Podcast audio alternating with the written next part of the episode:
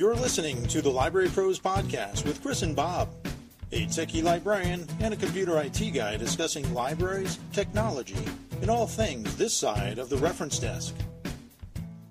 Thanks, Carl. Hi, and welcome to episode 28 of the Library Pros Podcast. I'm Chris. And I'm Bob. And, and I'm neither Chris or Bob. Not either Chris or Bob. Maurice. We're coming to you from the Sachem Public Library in Holbrook, New York. If this is your first time listening, thanks for coming. The Library Pros podcast is produced bi monthly, so don't forget to check us out and subscribe to our RSS feed, iTunes, or Apple Podcasts, whatever they're calling it now with iOS 11. Thanks, Chris. Android, email, and now on Google Play. Links and notes from today's podcast can be found on our website, thelibrarypros.com, on Twitter at the Library Pros, or on Facebook at facebook.com forward slash the Library Pros. He said forward slash. Today, forward slash. today joining us via Google Hangout is uh, well, Bob is on Google Hangout today too.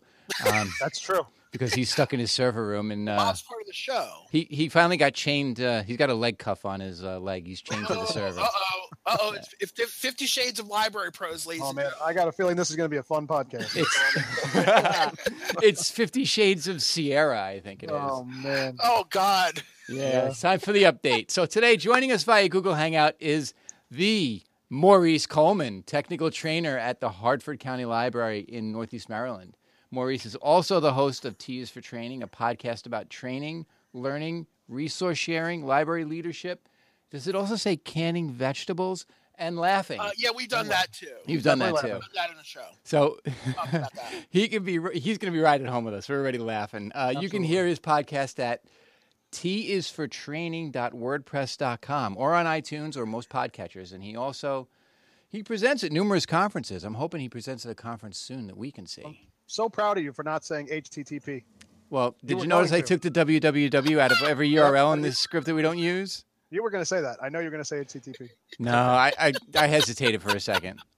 oh, so, it's a shame they don't, folks. It's a shame they really don't like each other. This is all banter that doesn't. That's not real. That's true. Yeah, they were arguing with each other five minutes ago. Oh, isn't it great? So, uh, do I have to say welcome to the podcast? Hi. No, no you really don't. No. So we're going to be speaking with Maurice about podcasting, what you know, what making is all about, but you know, all kinds of things podcasting, and it's always exciting to have a fellow podcaster on because it, it, we're like kindred spirits because we do it differently, but we all get the same product at the end. Well, yep. Maurice's is good, ours is crap. But anyway, uh, wow. Uh, Wow. I'm going to join Maurice. Join, Maurice, do you need a tech guy to do your podcast with you? Uh, I, I actually have a computer tech guy, but we'll get into that when we talk about how I do my podcast. Nice. All right. So it's always fun to have the fellow podcaster on the show. So thanks for coming on. And we will get, you know, to all that fun podcasting stuff in a minute. But um, how did you break into the library world? I needed a job. Really unique way of breaking into the library world. I Uh, I moved down here to Maryland. I'm originally from New York, and I met my wife using a thing that's now about to die, America Online Instant Messenger. And she lived in Maryland. I moved down here because it's easier for me to change my job and to consult long distance as opposed to her. She's a hairstylist. So her clients threaten me with various amounts of vivisections and removing parts of my body if I told her to move up to New York. So I needed a job. I was down here. I was doing some long distance consulting. I actively used the library here, and then a job came open for what we call a Sunday circulation manager. So I would run the branch on Sundays. Then I became a regular circulation manager, and then I got this particular job thir- uh, almost 14 years ago. I had 13 years ago here as technical trainer. So there I am. Wow. wow. That almost answers my next question. Shoot. Just how, how did you get started with libraries as a career? So there you go. Ding, ding, ding, ding. I need a job. That's it. So tell us about your background in technology. Did you always were you like a computer nerd, or you know, how did uh, it start? I'm a, a, a, computer user slash you know so, sort of nerd. I learned to translate a lot of stuff before I came to libraries.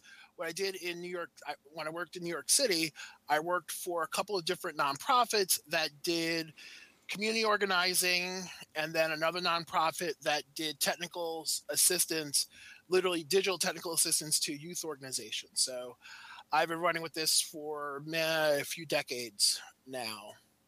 And before that, I was always, you know, I, I had computers at home. I took computing and coding and all that stuff. In high school, I worked on a Commodore PET 64. Oh, you win. You win. Chiclet keys and all. Hell Yep. yeah. Chiclet keys and a tape deck drive. Mm, those were the days. you know, you could write two sentences. Up, oh, flip the tape. You've run out of room. Two sentences. Flip the tape. Yeah, got to get another one. You got to get the 90 minute cassette, not the 60 minute cassette. Well, you know, it was, you know, we didn't know that much, so we got it was a cassette. So I do have a background in technology. A lot of it self-taught. I don't have any of the Microsoft certifications, but I've been teaching. I've been teaching about the internet since 1994. Wow. It was the first class I developed for the internet. It was called Internet for Community Activists at an organization that act, still exists, the Citizens Committee for New York City. Great organization. It worked with block tenant and neighborhood leaders to teach them how to better organize. And here was this brand new thing called the internet. And I did an internet class in Baruch College, one of Baruch College's computer labs, as an experiment because we didn't know the internet was going to be around. Who knew? Right. What were you using? Dial up? Uh, well, because we were doing it at Baruch College, they had T1 line. Oh, They had a fractional. I think then it was a fractional T1, but you know it was a college. It's Baruch College of the City University system, so they had decent internet access. So everyone had their own individual terminal. I would show them the nascent New York City dot. Well, I guess now it's New York City.gov, but the original New York City websites and various resources that were there online, how to search for data that was there, but really poorly, poorly, poorly organized stuff. The first uh, search, en- you know, go remember Gopher. oh yeah. That's So you know, go find it with Gopher from the University of Minnesota. So I taught them how to use those resources and how where to maybe go to uh, libraries didn't have many computers then but some did you know going to schools if they had them really teaching them where to go find this computer. Plus people had their own computers back in the day of compuserve and prodigy those services. So people could find information on those services but again it was really before everyone talked to each other very much. It sort of talked to each other but not quite as much as you know in the late 90s Well, just in GeoCities. Oh, you know, I forgot about GeoCities. Yes, you know the Yeah. infamous web crafting thing. Uh, yeah, so that's how I got. That's my background in technology. A lot of it self-taught, and then using a lot of it and being on the edge and being able to translate it to people to be able to say, well, this is what this does. Here's how you do it. Here's how you might want to use it or not use it. Well, isn't that interesting? Because I mean, uh, I think Bob and I were talking about this uh, just yesterday.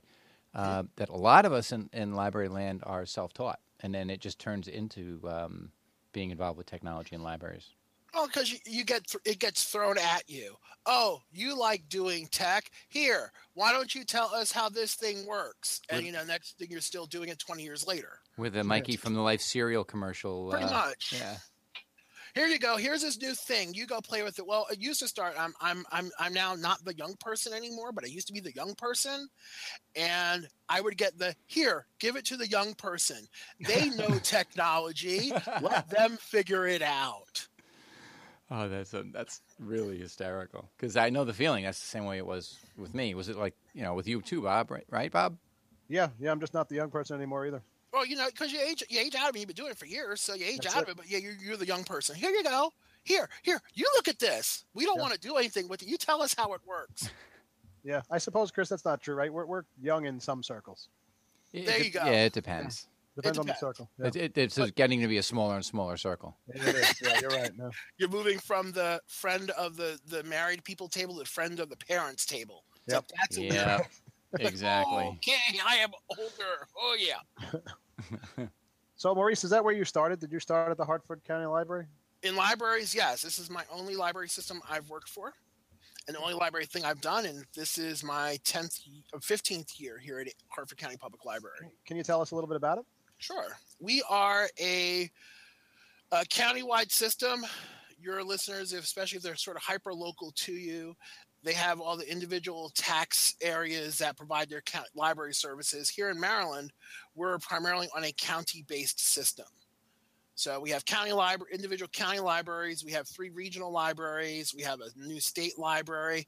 We really are kind of library nirvana. My particular system, 11 branches, two service vehicles. We serve the gamut of folks who could come into a library.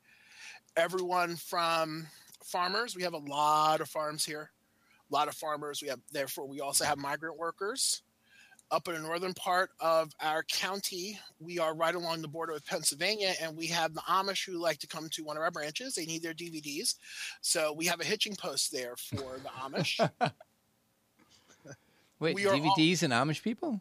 yeah, well, you know, just be, they haven't done the Rumspringa yet, so they, they use electricity. Don't don't don't be twisted. Don't get it twisted. Okay. They also come for books too, but you know they do walk out with some DVDs. No, that's interesting. Um, we also are a bedroom community for Baltimore, for DC, for Aberdeen Proving Grounds, which is right at the bottom of the county, which is a weapons testing. I was just going to say kaboom, right? Yeah, lots of kabooms. We have scheduled kabooms in the county. Wow. And also at the format forefront of 3D printing and modeling, which we're going to talk about a little later, which is why we started. We sort of collaborate with them to really talk about uh, additive manufacturing, et cetera, because they do the the forward thinking technology for the, the army here at Ab- Aberdeen Proving Grounds. So we have a little bit of everything. We have cities, towns, suburbs, overdevelopment, underdevelopment. We got it all. Sounds like you really do. We do.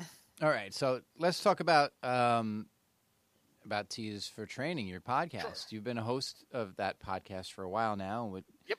Um, uh, nine years. and so you said years. 210 uh, episodes, right? Yeah, kind of. It, I wish I could say it was strictly every two weeks, but there are crazy things like Christmas, Veterans Day, all the different holidays sometimes fall. If I'm not at work, I usually don't do it. If I have a meeting, sometimes I can get a guest host, sometimes not. So eh, 200, and, yeah, we're 213 or some such at is- this point. That's really impressive. We try. All right, so tell us because this this always happens. What's your inspir- What was your inspiration for starting it? at computers in libraries. So there- there's a dual prong thing. Number one, there was a podcast called Uncontrolled Vocabulary many years ago. A gentleman named Greg Schwartz, who works for the Louisville Free Public Library. He's there. He's there.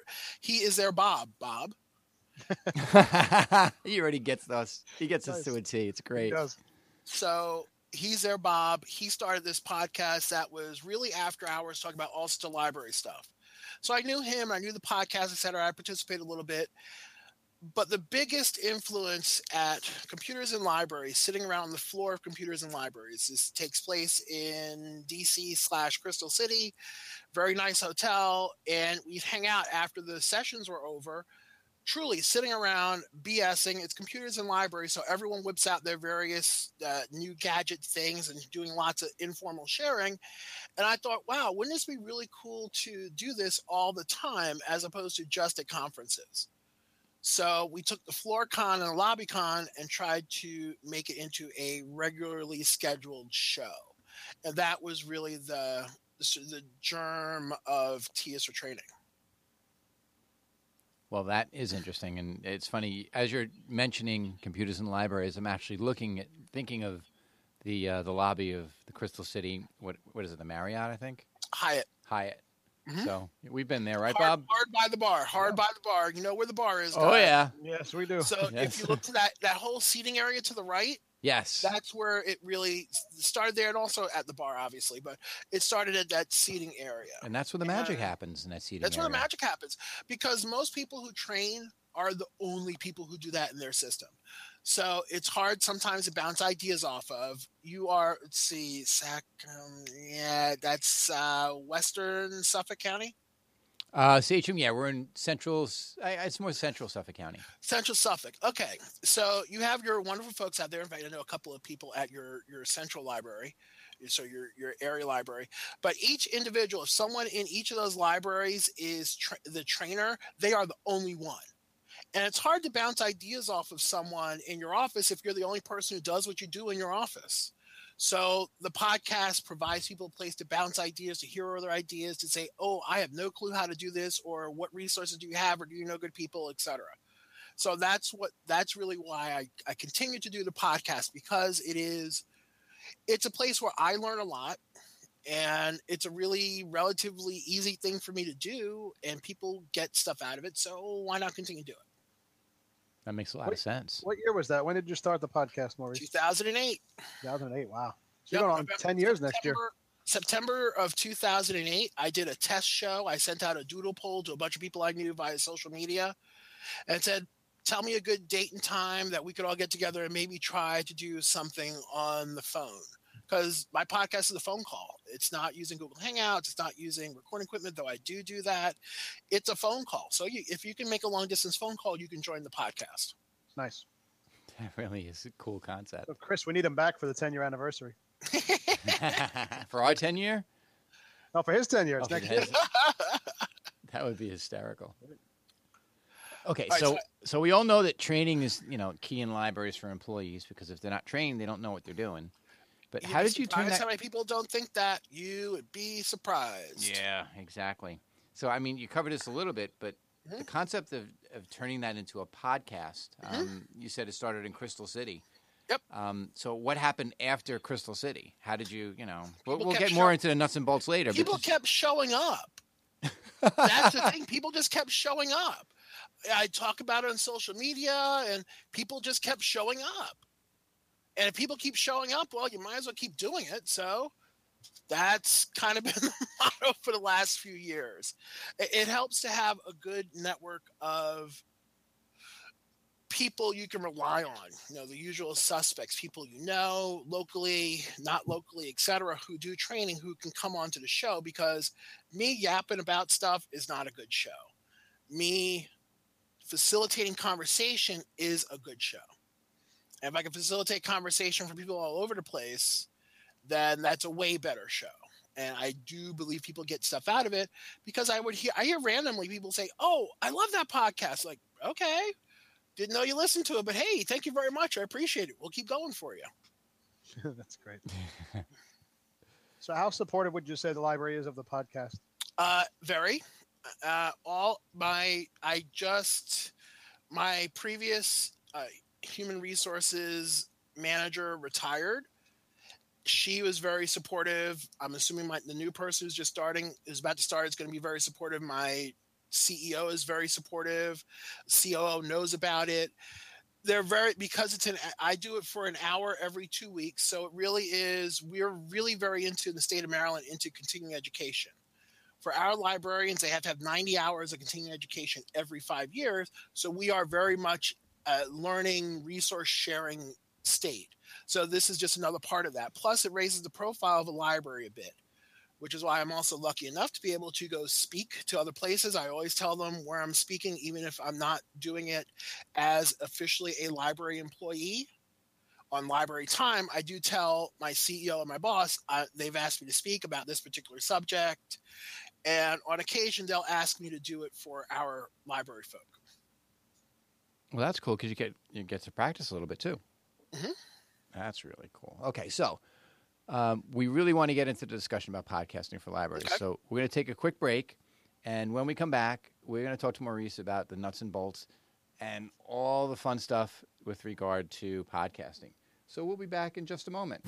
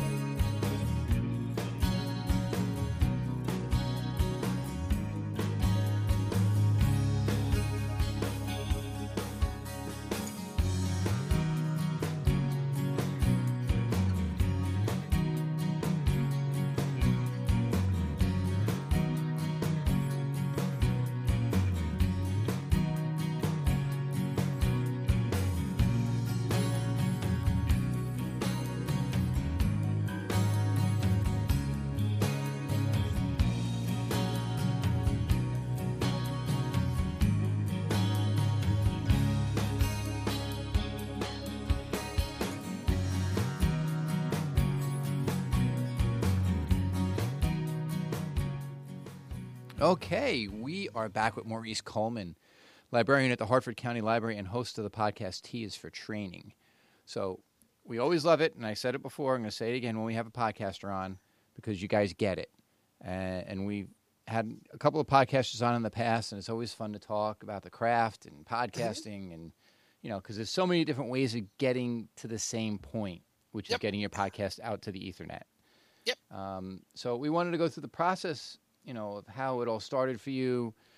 Uh, so when you start the process of getting it all together, you know, how did you approach the in the beginning? You know, when I know when I started this, you know, all I had was an idea, and then I had to figure out all the nuts and bolts on my own. So did you lay out like a game plan, or did you know? Have you listened to my podcast? Do you think there's a game plan? oh, that's oh, that's cute. So I, I told you uncontrolled vocabulary was the inspiration. It was also really the tech technological inspiration for the podcast. He hosted it on TalkShoe, which is what I use.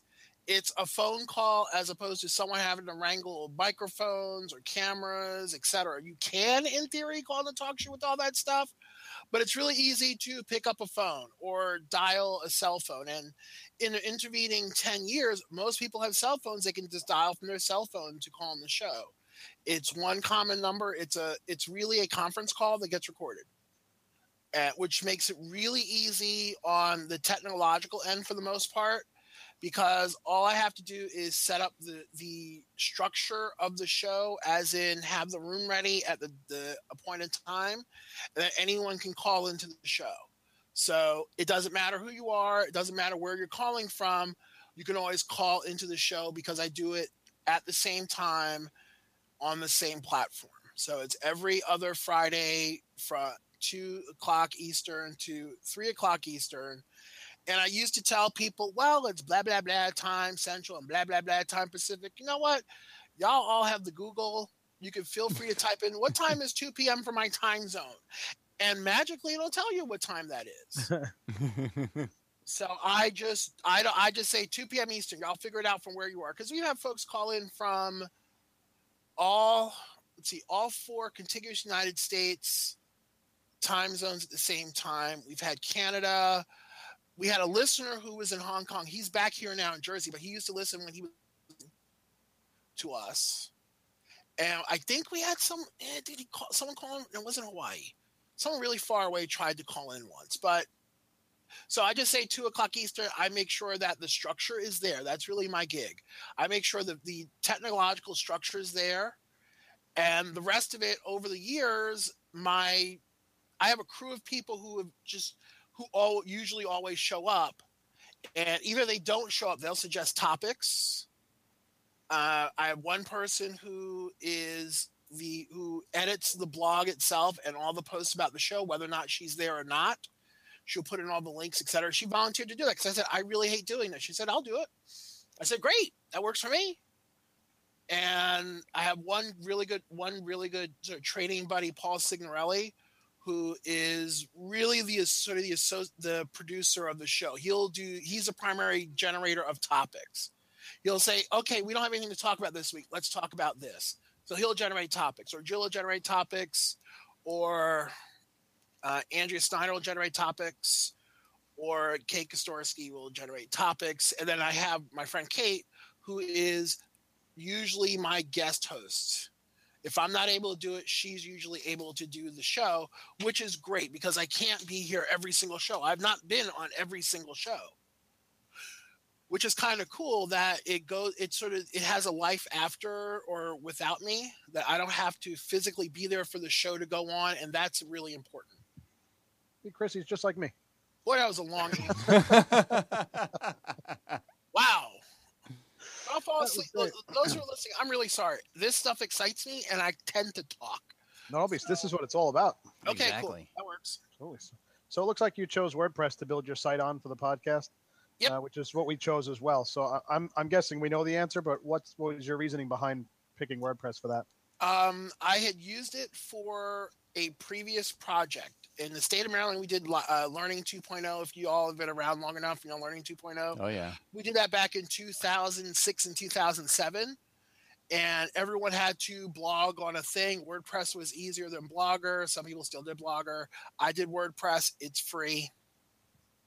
Yeah. That's really the reason. It's free. It's free and it's easy. That was like a had mic drop moment it. right there. Yeah, it's free and easy. it's not, you know, it's not, uh, it's not, you know, it's not free. It's really free like beer. It's not free like kittens. It's free like beer. It's like, it's there. It's cool. You can post from anywhere. You can do all this stuff. It looks professional and it's free. I don't care if it's a dot WordPress site. I could give, I couldn't give a damn. Well, the, what I liked about it too is the uh, the plugins. It's just like there's thousands and thousands of plugins. hmm Yeah, I'm not that sophisticated with it. I mean, I did web design before. I don't, as long as I figure that the show link is up, that people can listen to the show, that the information about the show is relatively up to date, and the links are there in the article, I've done my job. I don't need all the fancy schmancy stuff. It- It's a, listen to the show. I did the stuff's in the show. you know, I'm not. I'm not selling web design. I'm not. I can do it, but I'm not selling web design. Oh man, you're killing me. This so is yeah, that's exactly why I did WordPress because it was free. It's free. Oh man. So so for the people who don't quite know the process of podcasting, one thing you need Mhm. to do is you know to secure your audio on the host service, um, so you can link to it. You know, so it can be streamed for, or downloaded. So Yep. would do you? I'm assuming you host, right? TalkShoe. You I use TalkShoe. TalkShoe. The platform that records it also generates all the necessary RSS feeds, feeds it into iTunes. It's there for anyone to listen to. We have a, a little widget on the site that if you want to listen to the show, you just click the widget, it opens up in a ginormous window for whatever reason. And you can feel free to just play the previous show or scroll through to all the past shows. And if you're on as a member of TalkShoe, you have access to the entire back catalog of T as a training. And it gives us some download stats, so I kind of sort of know who downloads, but that's only directly from TalkShoe. That's not via iTunes because I can't for the life of me figure out how to figure out anything on iTunes with that. It's a Uh, big secret. Er, You, you don't know where you where you're at with that. You know, uh, do people download it? Do people? It's weird. Are they streaming it? You know, It's a big secret. It's just a big honking secret. Yeah, and that's that's the part that frustrates me too because you know we get stats. We use Blubrry.com, and Mm-hmm. you know our stats and analytics are really you know they have great stats, but and they show the different you know sources that they're getting it from that they're downloading from. Mhm. Um, but you know iTunes has the data; they just don't share it with us. Yeah. Wow. Apple being secretive. Who knew? Wow, Who knew? it's unbelievable. and I- and I say this as look, I am truly ambi platform. I have I, I have Apple devices because you have to be. Look, as a as you know, Bob, you know this, I'm sure. As a library IT nerd, you have to have some experience, at least with Apple and Google product slash Android, in order to be really effective. Yeah, you got to support pretty much everything. Yeah. Right. So you have to know a little bit about both. And you know, I'm a happy platform. Just give me some damn thing that works. Yeah. You know, I have an iPad at home for specific things. I have my Mac, which is just bothering me right here at the moment. Because right, if I click off of accidentally, it's because I have this annoying pop-up that's coming up that I have to like get rid of ev- once or twice a day. There we go, once or twice a day. And you have to know all the stuff. You have to know some basics, depending on your particular level and your regular responsibilities. I know how our library stuff works on these platforms pretty well, somewhat well, and not perfectly, but no one does. I have to be able to explain at least the basics of Android and Apple to everyone. If they want to get email on their, their phones as the technical trainer when they start work, I have to show them. It doesn't matter what type of phone it is, I just get it on their damn phone. Or if they want it on their iPad or on their tab, their tablet, etc., I have to show them how to, to leverage that. So you can't be one particular platform. That will get you hosed. Oh yeah. You have to have the best. Pla- you have to have what the people have. You know, your job in a library setting is to support the people who walk in your door. Well, if it's a public library, everyone's going to walk to your door. They're all not going to have. Wow, we all have Android devices. Wow, we all have i devices. No, they're going to have both. Yeah. And then you get those weird people Oh yeah, cra- who still have crackberries. Like, uh, come on, let it go. Let the crackberry go. Just, just let it go. Did you ever? I- Uh, did you ever deal with somebody with a, a BlackBerry Playbook? No. I had one, and it was a nightmare. And it was only a year ago.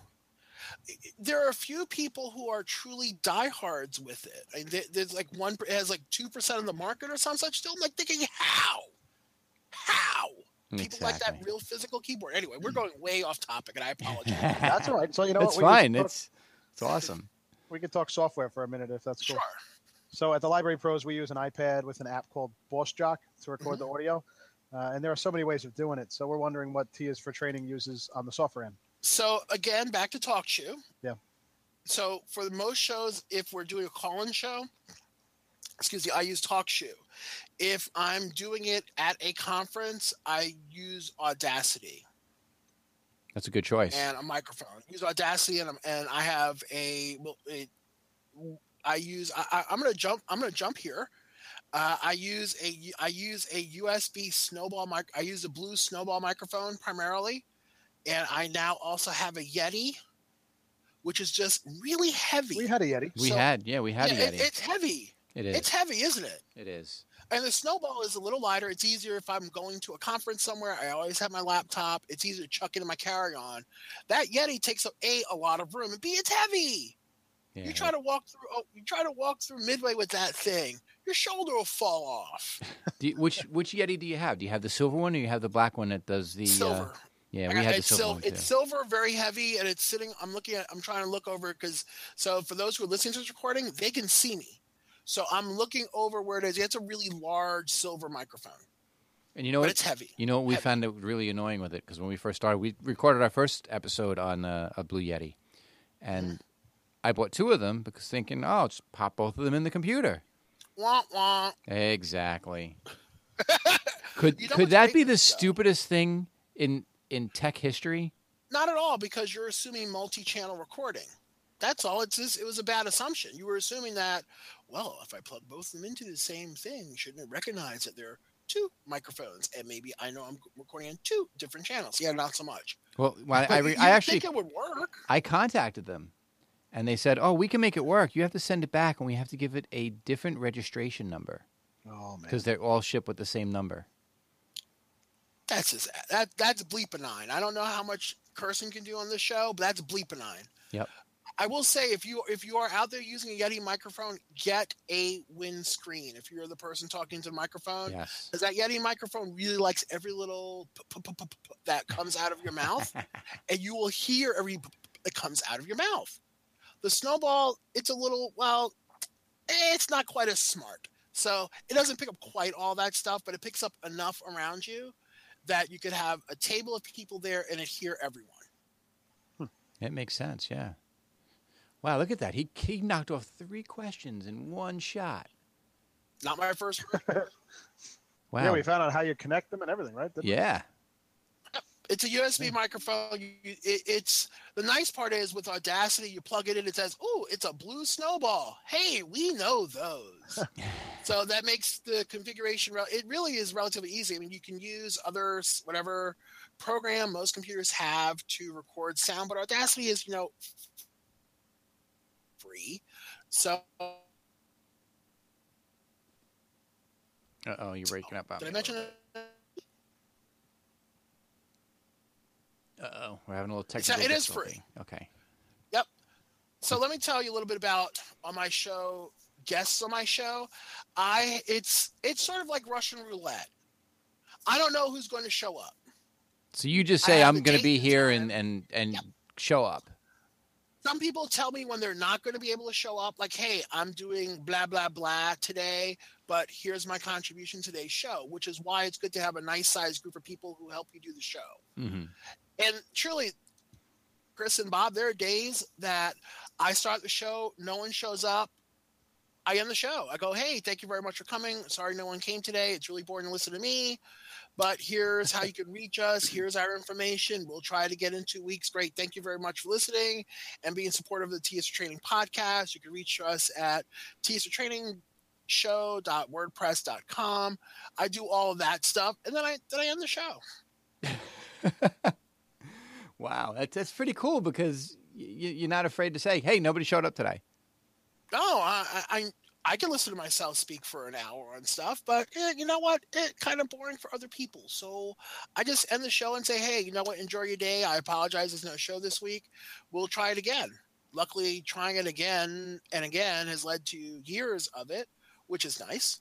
And most of the time, people show up.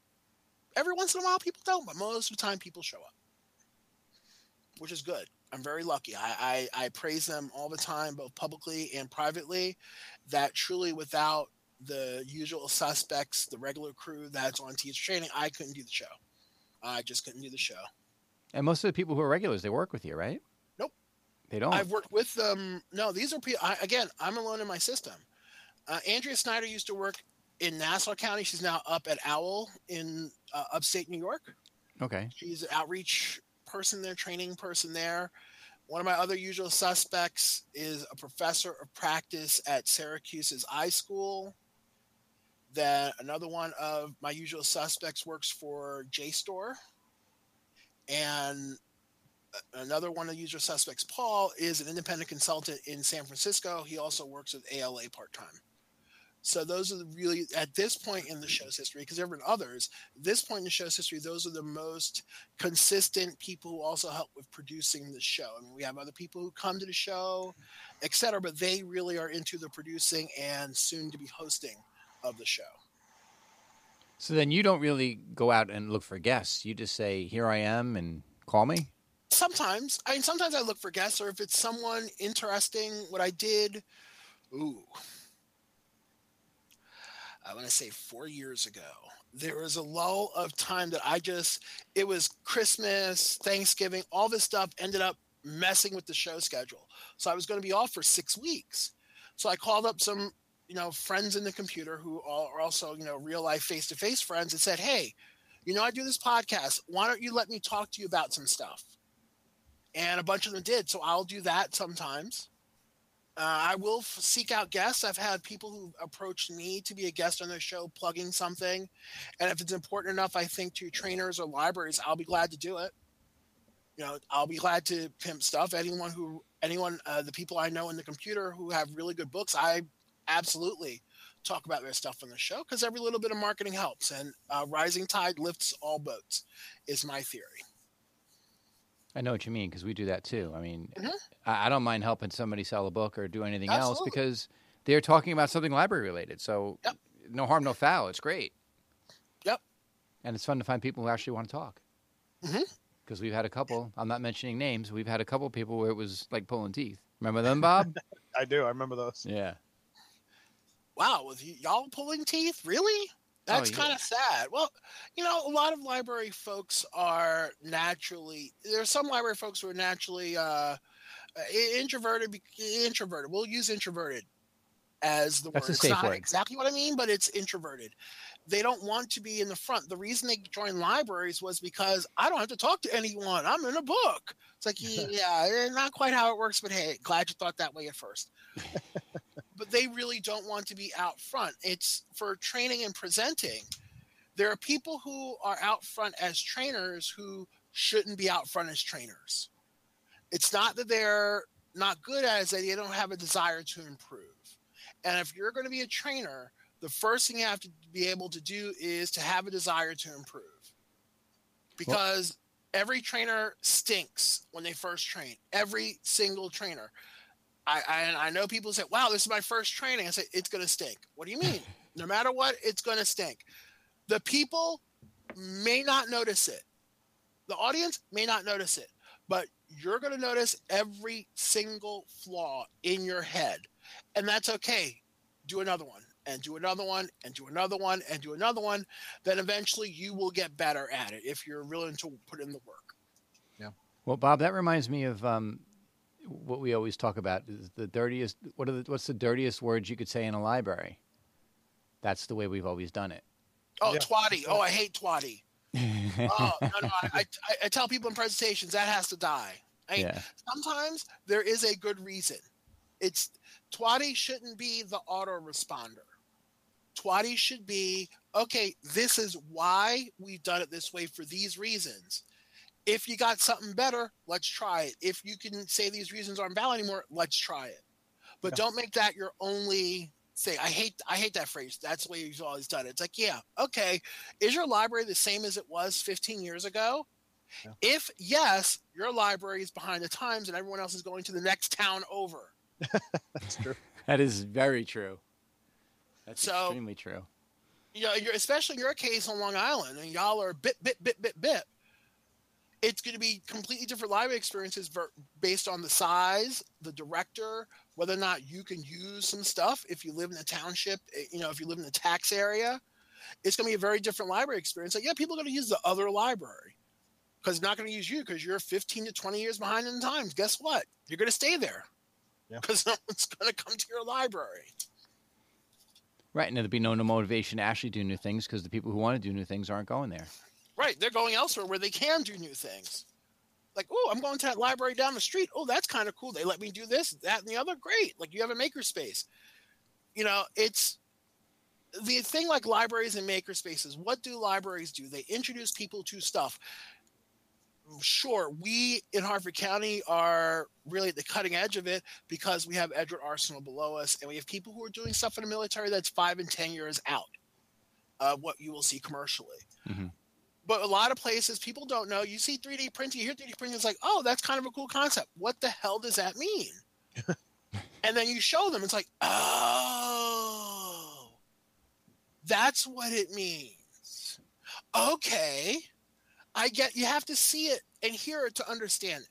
Because no, adding a little layer of this, a little layer of that, a little layer of this, a little layer of that, a little, it sounds really kind of dumb and boring, and frankly, it is. But it's really cool to watch your thing sort of be created and here it is here's this thing that i made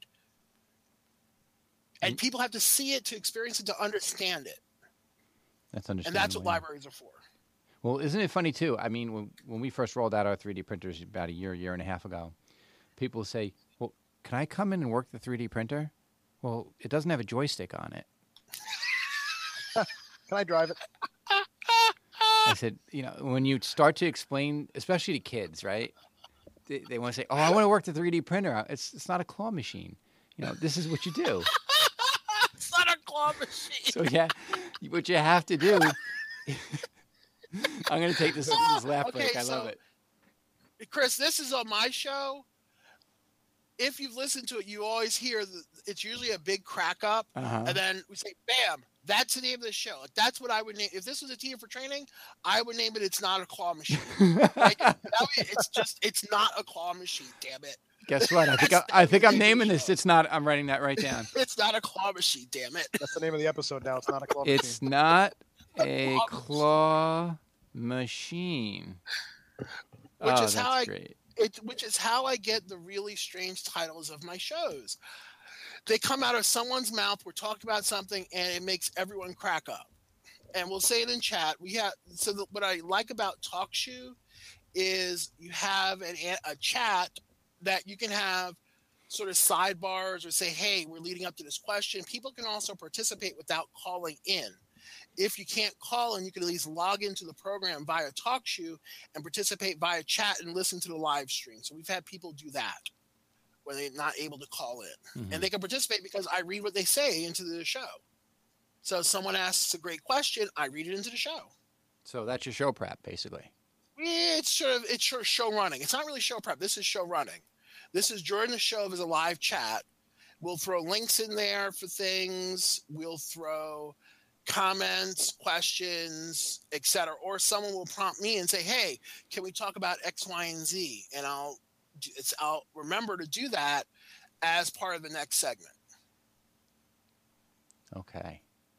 That's pretty neat. I mean, I like the way that it's done because you kind of have a couple of generic topics, right? Then you open up the, the phone calls for anybody to call in. Yep. It's a little bit different than ours is kind of like really planned out per guest. Mhm. We know Which is exactly who's going to be here.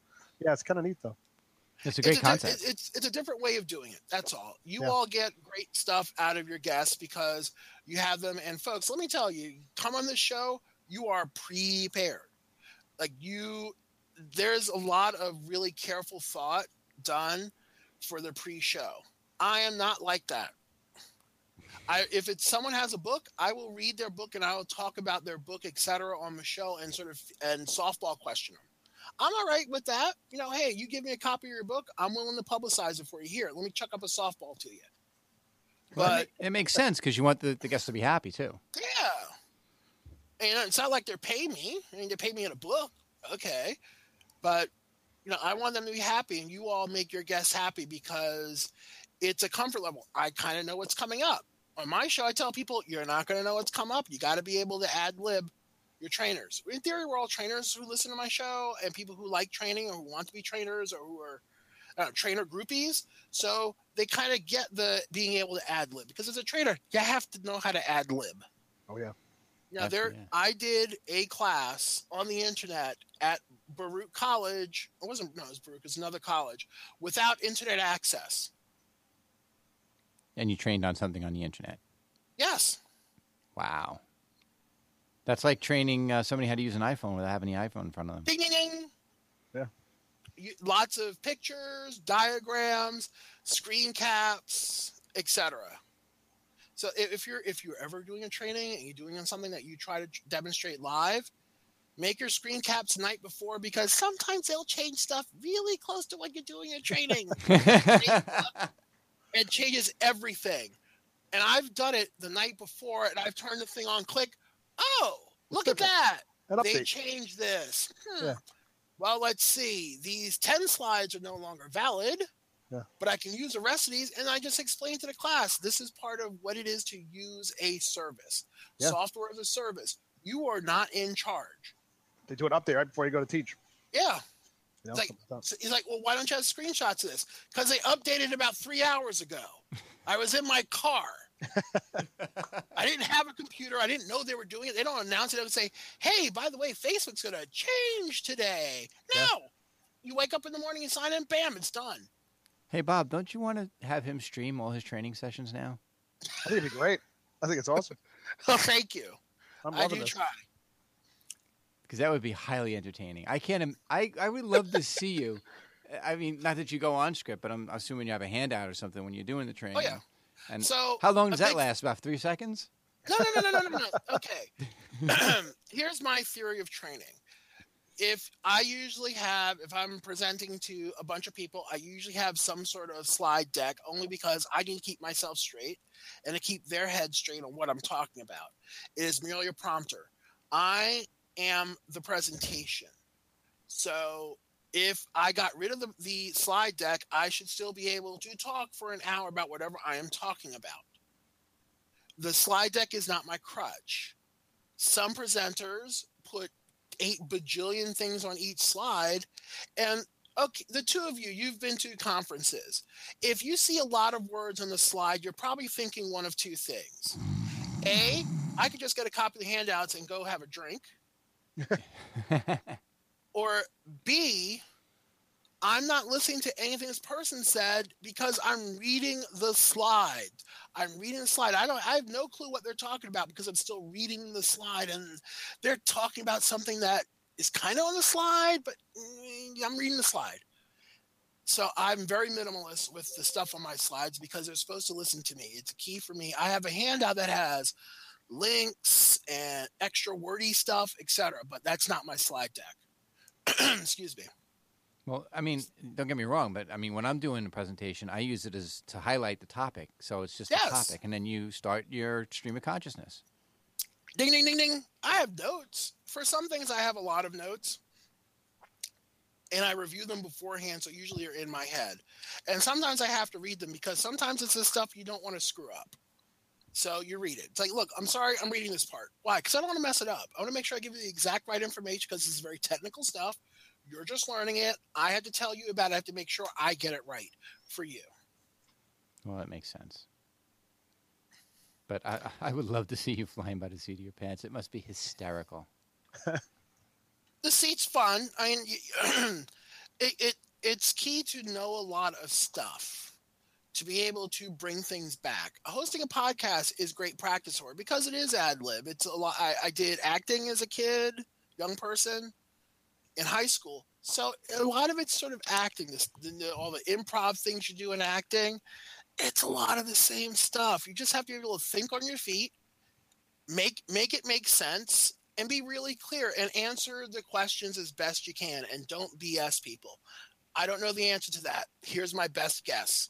I can talk to you later about this. Here's my best guess. Or I know this for a fact. Here's where you can go for more information. Yeah. That does make a lot of sense. hmm people are happy that you're honest with them. Well, that's half the battle. I mean, if you don't know and you say you don't know, then it's better than trying to make Mhm. it up. Yep. Oh, well, if you make it up, you're going to get caught. That's true. You're going to look. if you're doing any type of training for any length of time, that there is a break.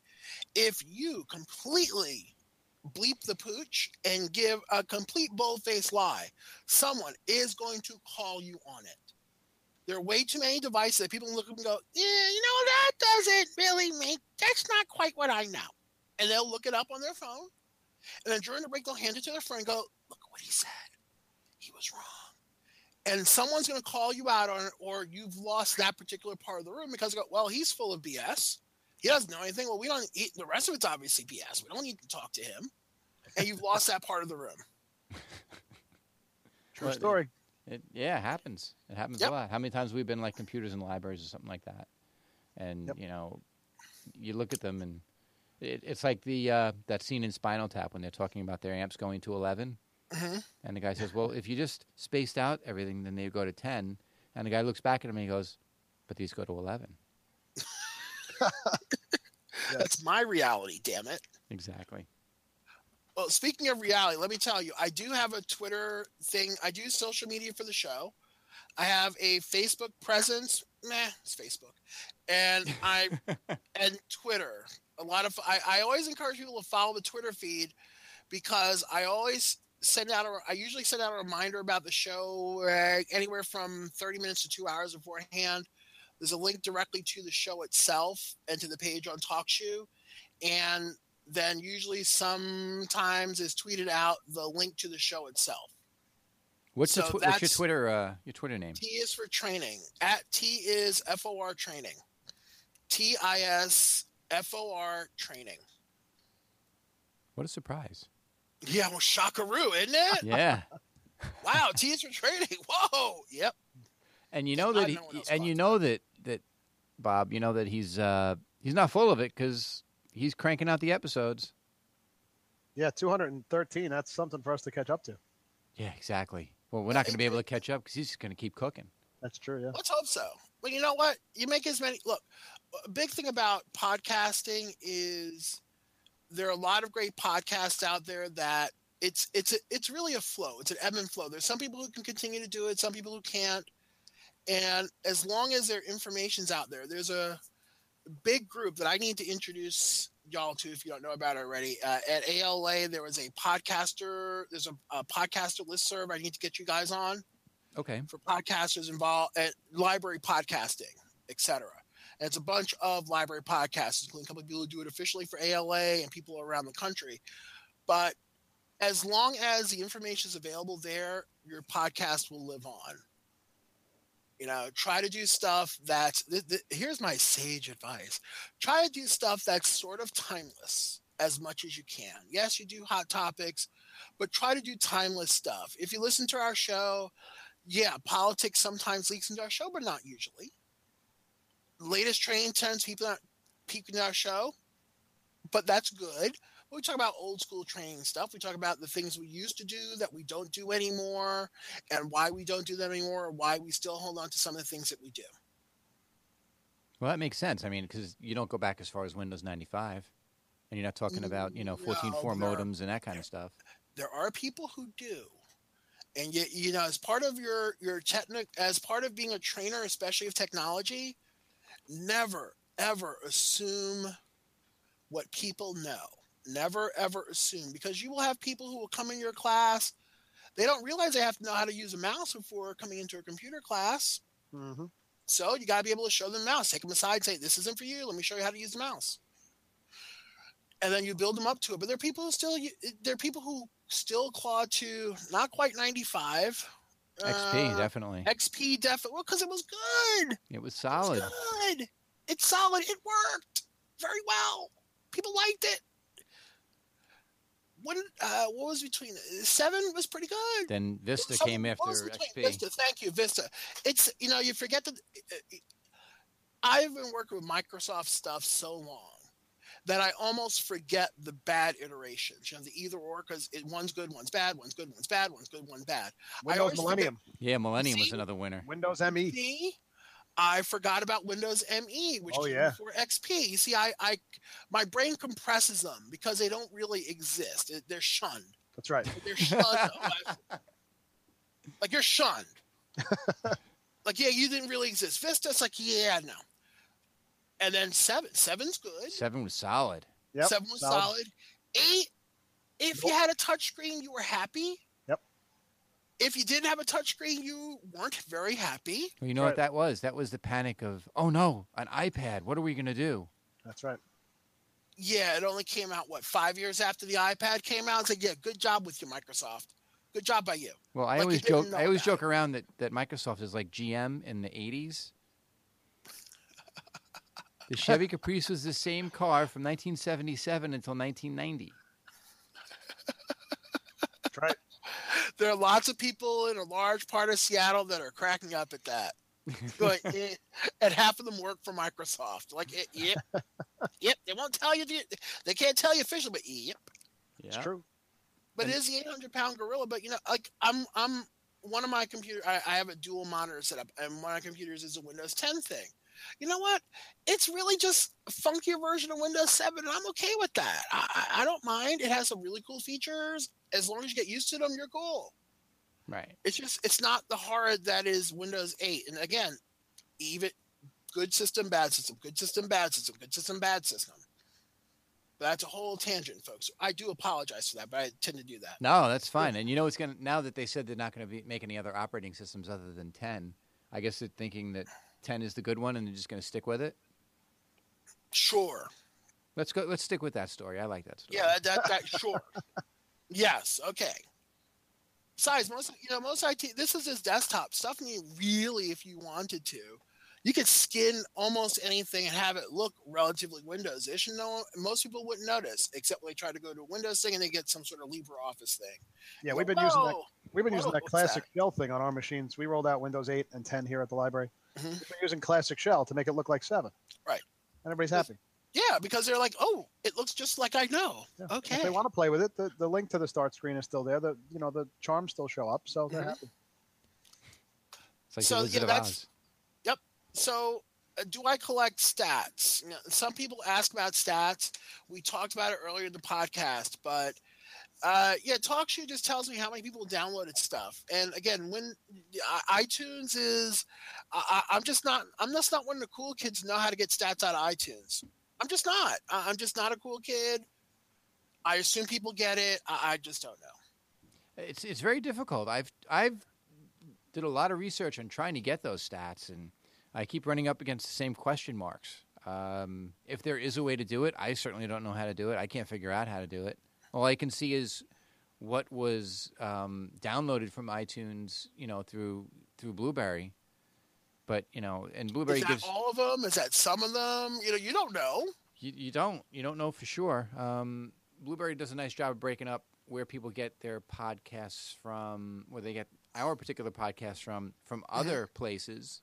You know, whether it's um, oh, I can't even remember some of the names of some of the podcatchers out there, but you know, or whether they're streaming it from our site or, or whatever else. So Mhm. you know, but it's it's the It's a, great it's a big guessing game. right. We need Harrison Ford to go find it. National treasure. National treasure. Oh, that's Nick Cage. That's Nicolas Cage. That's Nicholas. Yeah, that was the update. That was the update to Harrison Ford, right? just just don't open it because you know what happens when you open it. That's right. Your face melts. Exactly. he got the reference. Awesome. It's so nice when the guest gets the. Uh, don't look, Marion. Don't look. Ah, ah, I can't, Indy. I can't. Close your eyes.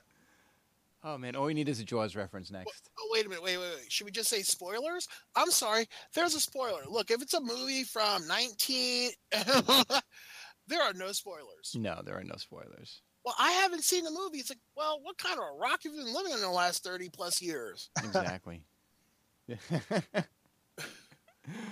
oh man, this is too much. You are too much, man. We thought Um, yesterday was good. This this tops yesterday almost. I know, right? We recorded one yesterday, um, and it was really good. I'm, gl- But- I'm glad you guys are having fun. I'm, I'm having a blast myself. Yeah, this is great. It's, it's always fun to sit and chat about this kind of stuff because Mhm. you know we, we live in the same world, Mhm. and that's one thing that I always talk about. That you know, it doesn't matter where you are; we're all doing the same thing. So why not share, collaborate, and do all these Yep. kinds of things? And and it just makes a lot of sense. And I mean, yeah, you're a New York guy, but you've been in Maryland for a while now, and you're experiencing the same problems we're experiencing. It's it's, 'cause Yep. it's the same profession. Yep. It's all about trying to help people find the truth That's right. and factual evidence of stuff and not just assuming that if it's on the internet, it's true. It's like, no. No, if it's if it's on my Facebook wall, it must be true. It's like, no, it's not. It's they're on different rules. It's still the internet. It, they're they're not different rules. You have to use your brain and go, does this make sense? Yes or no? Does this seem plausible? Yes or no? Is it from a source that is it from is it from Weekly World News? Types. if yes, then you probably want to doubt that it's real. If no, further investigation is warranted. So we are we are the arbiters of intelligent consumption of information. That's so and that's what we have to do. And it's it's all information. We try to be you know relatively politically neutral at times. Most of the times you know and sometimes you can't be. But i'm that's that isn't this type of podcast. So Well, yeah, you're right though. I mean, it, if it's um, I can't tell you how many. And I'm not just singling out seniors, but seniors who actually um, use the internet. Mhm. You know, they say, "Well, the computer says that it worked that way." Well, no, not necessarily. Where was your source? It was on the computer. Well, it, it was. Where was it on the computer? On the screen. and Oh, you know what so they're not wrong to them that is where they get it. Because of the consumption of information it's it's hard to figure out even for uh, information professionals to remember where the heck you saw something because you have so many different f- things coming into you and filtering various things from curated social media to curated Facebook to whatever website you go to, whatever news you read, whatever physical newspaper you read, what podcast you listen to. There's so many places you're getting information. It's really hard to say, oh, I remember from blah, blah, blah. Yeah. It's tough. It's it's impossible. There's so much information out there now. I mean, how many times in a week do you say, "Oh, I remember reading somewhere about," and then you and then you say what it's about, and then you can't remember until like three in the morning when you wake up in a cold sweat. Well, that's why you look it up. That's why you look it up on your various uh, search search areas and things. Yes, I said the Googleplex name before, but you know, let's be honest. Most people know Google. It's it's it, it's Coca Cola. Oh, you mean you don't use Dogpile anymore? I, yeah, nice try. no, what I use is uh, DuckDuckGo and I've, Google. I've heard that because that's the one that doesn't try to farm your info, right? Yep. Yep, I've heard of that one. Yep. That's a good one. uh, out of Philadelphia. Yep. Uh, they started in Philadelphia, and they don't. Yeah, they promise not to track your stuff, your searches. And you know what? Frankly, when people ask about internet privacy, etc., I am completely for privacy of your personal information when it comes to what the heck you check out. But uh, let's be honest. The internet was founded by whom? You know, I teach seniors, I teach people about the internet. The first words out of your mouth is, who founded the internet? Oh, the World Wide Web wasn't around. No, no, no, no, not the word. The internet itself. Who founded the internet? Government. The United States military. Yeah. Who designed the internet to survive nuclear war? The United States military. So it would seem that maybe if you're using their transmission lines, perhaps they have a way of listening into what you're doing. So don't, your stuff's out there. You know what? You're out there. Your stuff's out there. You know, for the most part, well, I, I don't want to know what let them know what I'm buying. It's like, sweetie, they know what you're buying. Amazon knows what you're buying. Your credit card knows what you're buying. Your computer knows what you're buying. Your post person knows what you're buying. They all know what you're buying and don't care. So you like my NSA icon then, don't you? I do. It's. It's like you know what? Give it, well. I, I want to keep my stuff private. You know what? You do what you need to do. Use HTTPS everywhere. Use Privacy Badger. Get a get a good VPN. No, get a good V. If you're truly worried about your stuff, especially if you're doing stuff that's illegal online, maybe you want to you know get a VPN to sort of yeah, cover your tracks because it's tracked, or just to have another layer of security. But if Equifax can have if Equifax can have a data breach, if all the third party processors can have data breaches, guess what? Your stuff's already out there. Absolutely. You know, it's like, yeah, oh, my social security card number's out there. Woo, what a shock. My dad doesn't use ATM cards because he thinks that by, by not doing that, the bank won't have any way to release his information or get it out there publicly. I said, but the banks are the ones getting hacked, so your number's already out there. Yeah. And they, what they, they don't, you know, your card number is easily changed. It's your account number Right. that gets pinched. Yeah. That's the good stuff. It's like, And well, social, routing, yeah. right. The routing number is easy. Right. And your account number is what gets pinched. Right. And with the right program, they could totally fake that you transferred money from this place to that place. Yeah. Well, well, imagine that uh, a social security number, which was invented in what 1932, Yep. has uh, is is hack proof? Of course, it's not. It's a unique identifier of what nine god that's really scary i can't remember five nine digits Yep. hmm i wonder how fast a computer can just randomly assign nine digits in a particular sequence oh it's done Wait, wait, wasn't that the WOPR? Was the WOPR? It was the WOPR. Yeah. you know Come on, Maurice, help me out. You know that reference. oh god no i don't The WOPR? Well, why don't you just unplug it? no i don't know that reference Matthew Oh God, Broderick, War culture- Games. oh it has been so long since i've seen war games my god i think it was reagan's first presidency i saw war games It was Come on 1981. That's my point. There's been a lot of stuff I've had to remember since then.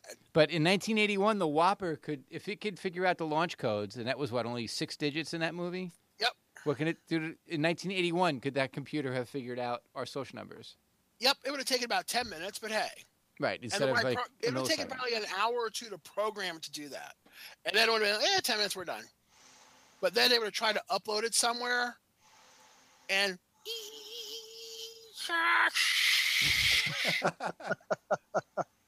it, it, there's a, a cartoon that floats around that says back in my day when we tried to look something up and what it is is a broken image link because it, it was only in the third hour. It's like yeah you just you sort of say i'm downloading a picture and you go to bed. That's and you right. wake up in the morning and half of it's there then you go to work. And the other half is there. Great. Or it hung up on you. yeah yeah yep sorry No, your Call dad wait- picked up call the phone. waiting Oh yeah. Oh, Dad call picked up the phone. waiting. You're like, you "Oh, forgot call waiting you forgot to turn Oh. off the call waiting That's right. Or your dad picked Ah. up the phone in the middle Or of your the dad picked up the phone and that was it. Yeah, it's like, Uh-huh. Mom, I'm on AOL. uh-huh Come on, Dad, I'm on Prodigy. What are you doing? Your, Behind your you. connection's Netscape. been, your connection's been interrupted. Please call dial up again. Yeah, I gotta make. I gotta order pizza. That's Oh. so funny because that's exactly what we talked about yesterday, Chris, with Eric. Yep. We talked we talked about Suffolk Web. And Suffolk Web was basically the dial-up that we had for patrons in Suffolk County, mm-hmm. and it was great. I mean, and, and you don't understand like the people that hung on to this. They just killed it. What two years ago, Chris? Yep. Two years ago. They just killed it two years ago, and the people that were still hanging on to it, and the complaints that the, Oh, library, the libraries had to deal with from people that still had it. oh, Bob, we have the same thing. Really? We have a service, a dial-up service called Sailor, Oh man. That people. It, it's you are taking away their right to breathe. Absolutely. You're you're taking away their firstborn, secondborn, thirdborn, their eighth grandchild, first grandchild. You're taking away their puppy. You're you're you're stoning their puppy. yeah, you are You the problem, right? in front of them. Yep. Yeah, no, no, I, I, I, they haven't killed it off yet because people still use it. Wow. But you know, if it meets those people's needs, you know, you got an old honking computer, you can't afford a new computer. What the heck is high speed access going to do for you if your computer can't process it? But if you got Windows XP and you're connected to the internet, that thing is virus laden like you wouldn't believe already. Well, if I'm more ill, then but they're okay. You know, it's I it's guess. th- they're already sick. That's Like, true.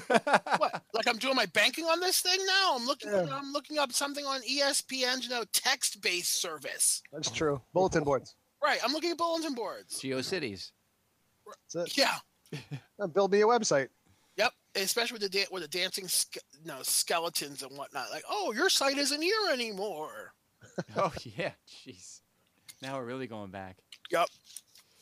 All right, guys. What do y'all want to talk about? Do we have to do a break? Are we up for a break? Yeah, I think we're going to take a break because then we have to Okay. ask you our um, our list of questions that we ask every guest. We call The it the O. 302 list. Yes, we have to thank Melanie Cardone. I'm sorry, from 032 O list. three list. That's the Dewey number for 032. lists. Yeah, and we have to thank uh, Melanie Cardone from the Longwood Public Library for naming the list of questions. So Okay. we're going to take a quick break, and we will be right back for more laughter and hilarity. Ellen Druda. Ellen Druda.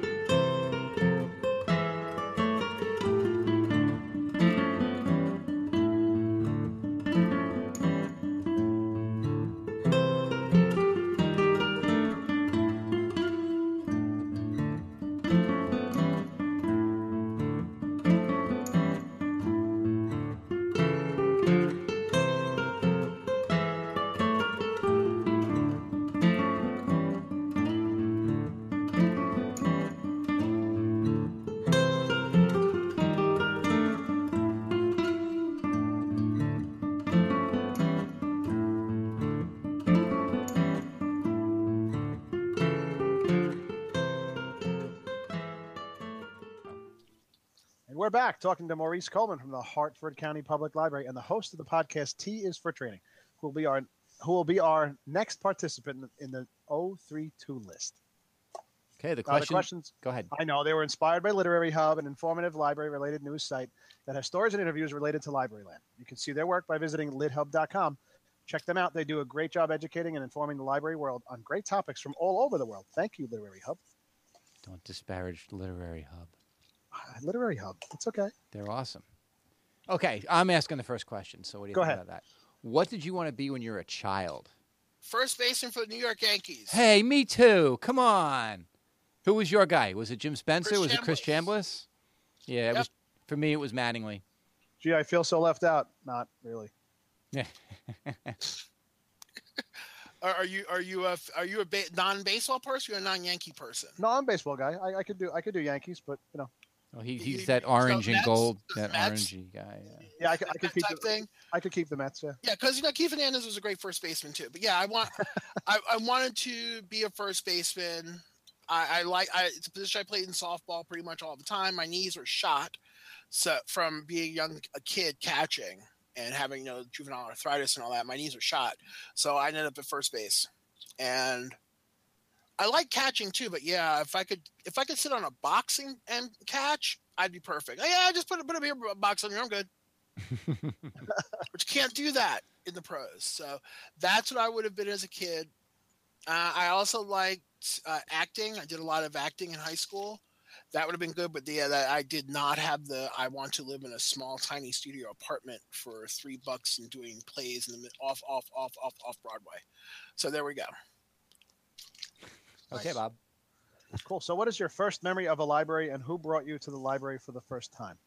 Probably either my mother or my grandmother, and it was a library that was. Tr- uh, ooh, let's see. That library was three, four blocks from one of the places we lived. And then we moved away and then moved back to the same neighborhood. So I was a proud per- member uh, person. I used the East Flatbush branch of the Brooklyn Public Library. And as I got older, I would take the bus to the central branch of the public library.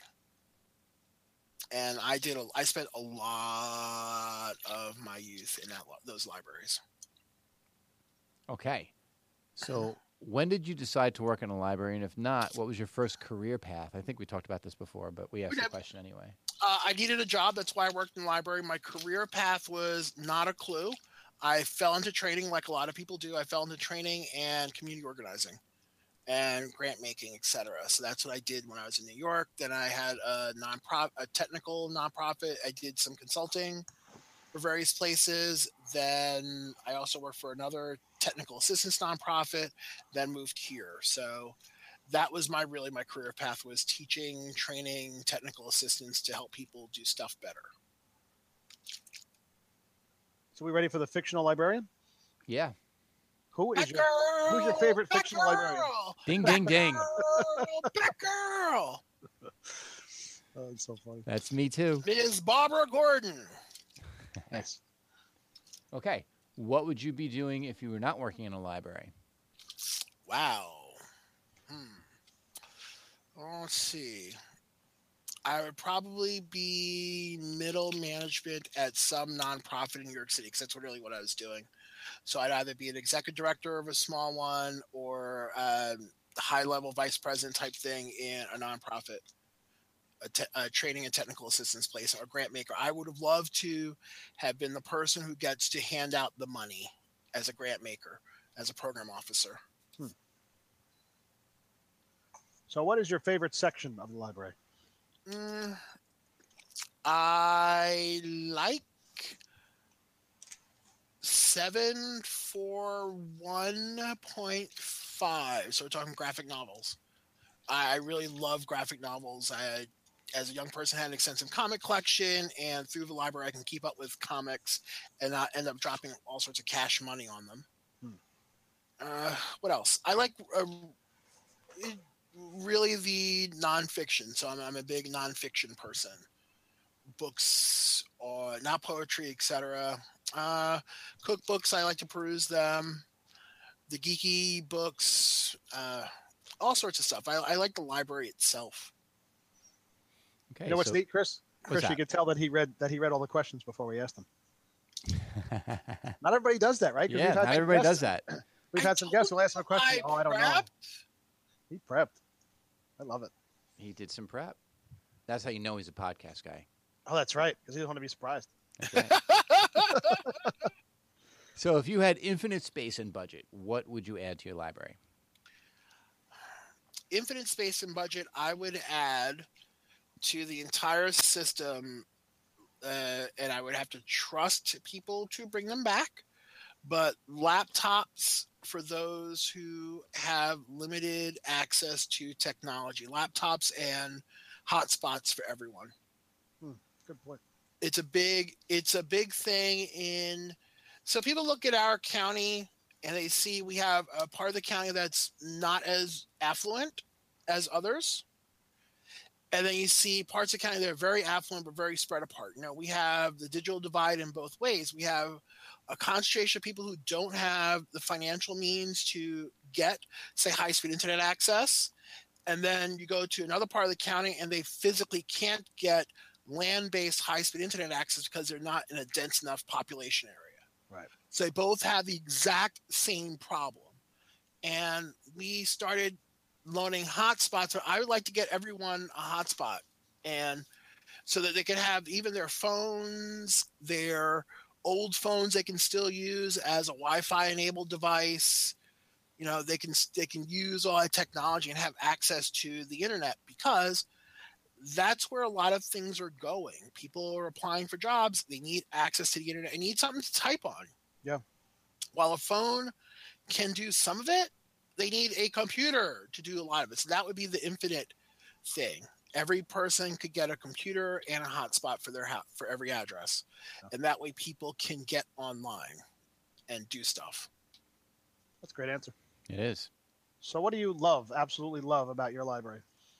That we try new things as much as we can. A lot of times we are the first people, the first few people to get a service in the country. You've heard of Hoopla? It's a you. It's patron-driven acquisition. Yeah. Uh, it's by Midwest Tape. We were the fifth library in the country to get it.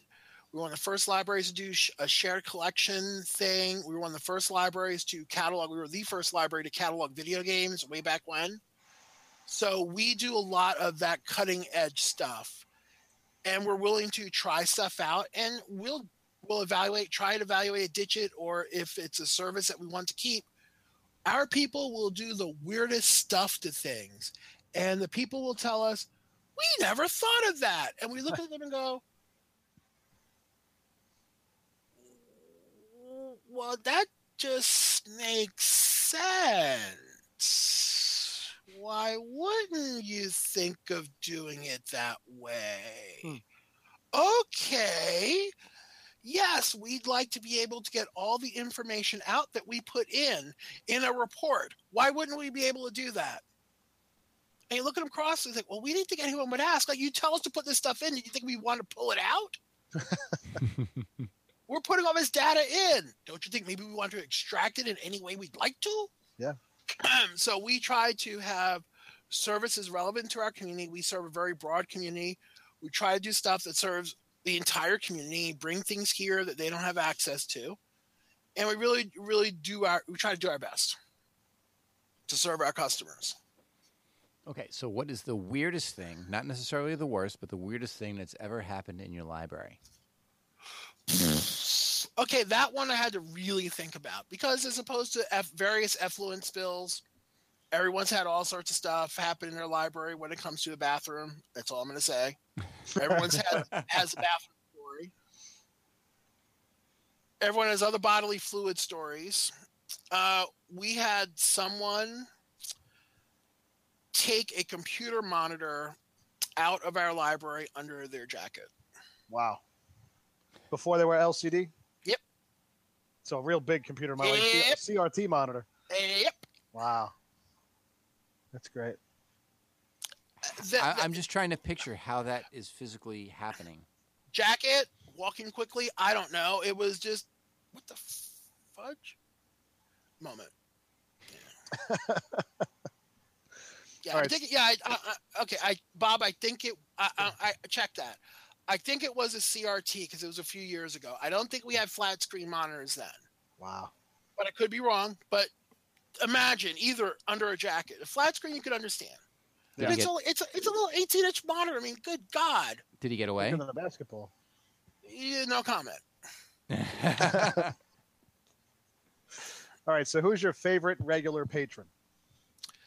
I I don't work as much of the branches anymore. Uh, I have this. I used to have someone who became library board chair. This person was my very first patron. Yeah. As part of my job as Sunday circulation manager, it was also my job to open up the drive-through at eight o'clock every Monday morning. So I open up the drive-through at our branch. We have four branches that have drive-up service windows Nice.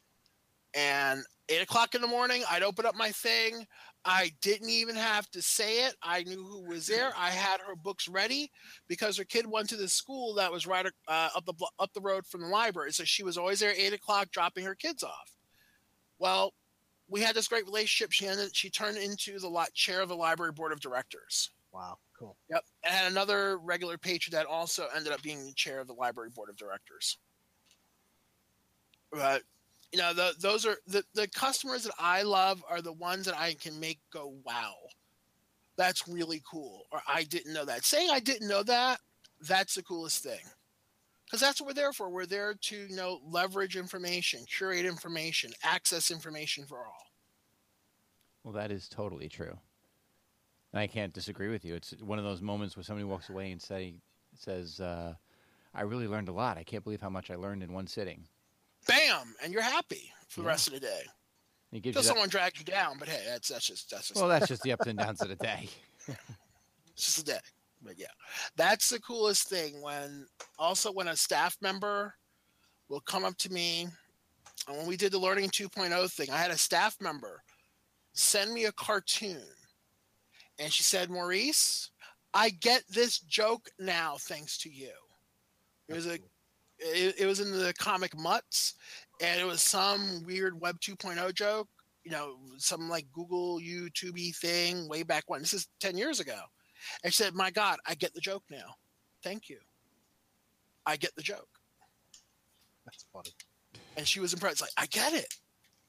I understand it, or at least I, I, I at least I understand it enough to know that it's not completely foreign to me. If that makes sense. Sure. Yeah. You know, she knows enough that she can look stuff up. That's not. It won't. She doesn't get that weird thing. I'm sure Bob, you deal with this as an IT person, and Chris, you may or may not deal with this. It was some of your compatriots, but you get something with a button, and they go.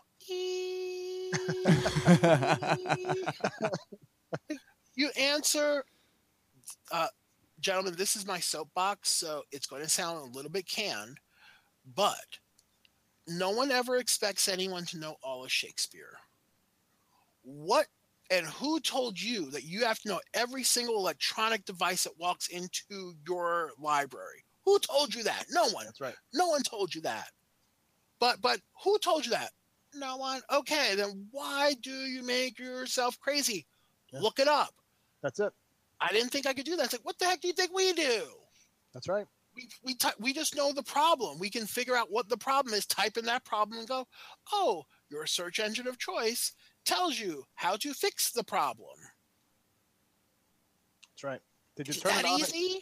Have you turned it on again and off again? Yeah, well, that, that's that's the whole IT crowd joke thing. Yep. Uh, that's the IT crowd, and you know what? Sometimes it's true. Yep. It's like, well, why should I restart it? Like, just it needs. It's sort of like wiping the blackboard.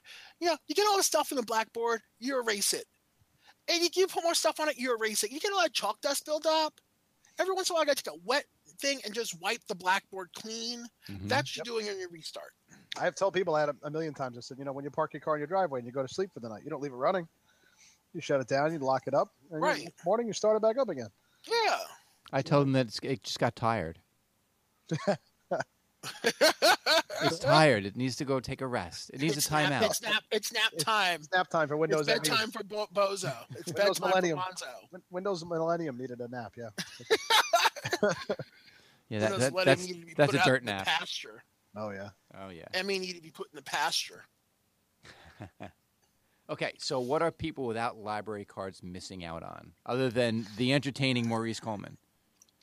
Well, what people without library cards are missing out on is the opportunity to see stuff they may never get to experience in the everyday.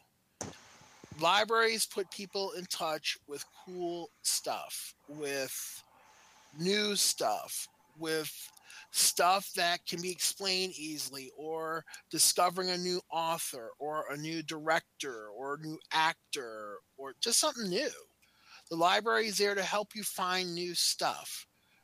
Libraries shouldn't have everything because that's impossible, but they should have something for everyone. And try to find your everyone. There are people who say, "Well, I don't need to go to the library." There, there are still people who don't think we have VHS tapes.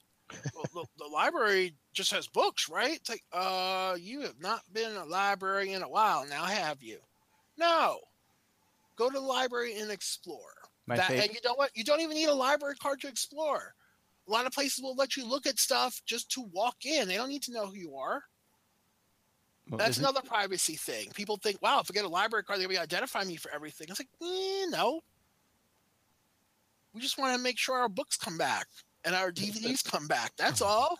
Well, don't you love it when people come up to you and go, "Yeah, I used that computer thing. What happened to the card catalog?" I haven't had that in a long time. I got I, th- I got that today actually. Did you really? Yeah. Oh no. I Well, don't you were using- computer. That that was the card catalog. Well, how long have you not had a card catalog? Let's see. Uh, I think it was W's first term or second term. We're talking three presidents ago. Yeah. oh my god! Has it been that long since I've used a library? Yes. Chris, every library's card catalog is in their basement. They know, you know, it's it's in storage. Or being sold for lots of cash on eBay. You That's know, right. The original card catalog. The original card catalogs. Those those things are not cheap anymore. No way. They're like the, the hipster wine cabinet. Yeah. Yeah, exactly. That's that's the funniest part. We actually um, put a small one out because we were doing it as a um, like a suggestion box where people would take out, you know, write their things on the back of a, a real card and Mhm. put it actually put it in. We had the bottom cut out of the hole so they could pop it onto the post that they kept all the cards on and have them push it into the into one of the drawers. And people were like, "You've ruined what happened? That that was the card catalog. You guys ruined it." Yes. Our primary function as a library is to access information. The first thing we did was burn the card catalog. Yeah. Yes, that's exactly what we did. We took Yep, it out of service yesterday and made a suggestion box today. Yep, there we go. We suggest you have a card catalog. Very good suggestion. Thank you very much. No, we just memorize all our entire collection. We just remember where it all is. That we're good. We're we're good. exactly.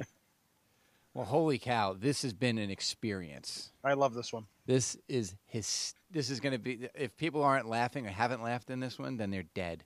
Yeah. Uh, you know, uh, I, I, I'm not going to say they're dead. Maybe they're hard of hearing. that might be it. But it's been a lot of fun. Thank Definitely. you to it's it's been this has been a great conversation. My gosh, I didn't real. Whoa, we went. So how long are your shows usually? About an hour, hour and a half. Okay, no, we good. Good. We so well. we just hit that hour and a half mark, so we're good. Okay, good. Uh, I didn't want to like five hours later. My wife's going, "Honey, you said you were coming home." I was like, "I was talking." I'll tell you, we don't all usually laugh for 45 minutes, but this was a good one. Yeah, we haven't laughed this this much in a long time. It's a good one. I was talking. All right, so you want to do my plug or shall I do my plug? You you can Good do your plugs. Go ahead. You wrap All right. up. Hi, I'm Maurice Coleman. I can be heard on the podcast T is for Training, which can be found at tisfortraining.wordpress.com or on iTunes under T is for Training. Though you won't be able to get any stats, that's okay. Feel free to leave us a review. I could also be reached by email at baldgeekinmd at gmail.com or on Twitter at baldgeekinmd. If you're interested in having me come speak at your library related event. And that's it. Well, you got to do the Chris and Bob part. I'm not Chris or Bob. It'd be great. Let him close out the show. That's all the time we have for this edition. If you have questions or comments on our show, go to the contact us section of our website at thelibrarypros.com, where we'll also have notes and links from all of our episodes. You can also check us out on Twitter at the Library Pros and on Facebook at facebook.com the Library Pros. And please don't forget to subscribe on RSS, iTunes, soon to be Apple Podcasts, Android email, or Google Play.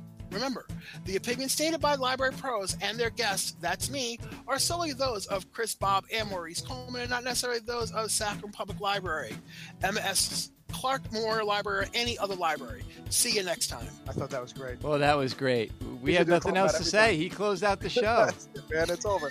Ellen drew to five bucks. That's Ellen drew to another five bucks. All right, what's up with that? Ellen Drew to five bucks. We'll talk about it afterwards. We'll let the announcer do the announcing thing. All right, we are out. You've been listening to the Library Pros Podcast. The Library Pros are brought to you by Pippet Productions and by the Library Pros themselves, Krista Cristofaro and Bob Johnson. Special thanks to Sachem Public Library for providing space for this podcast. Until the next turn of the page, I'm your announcer, Carlton Welch.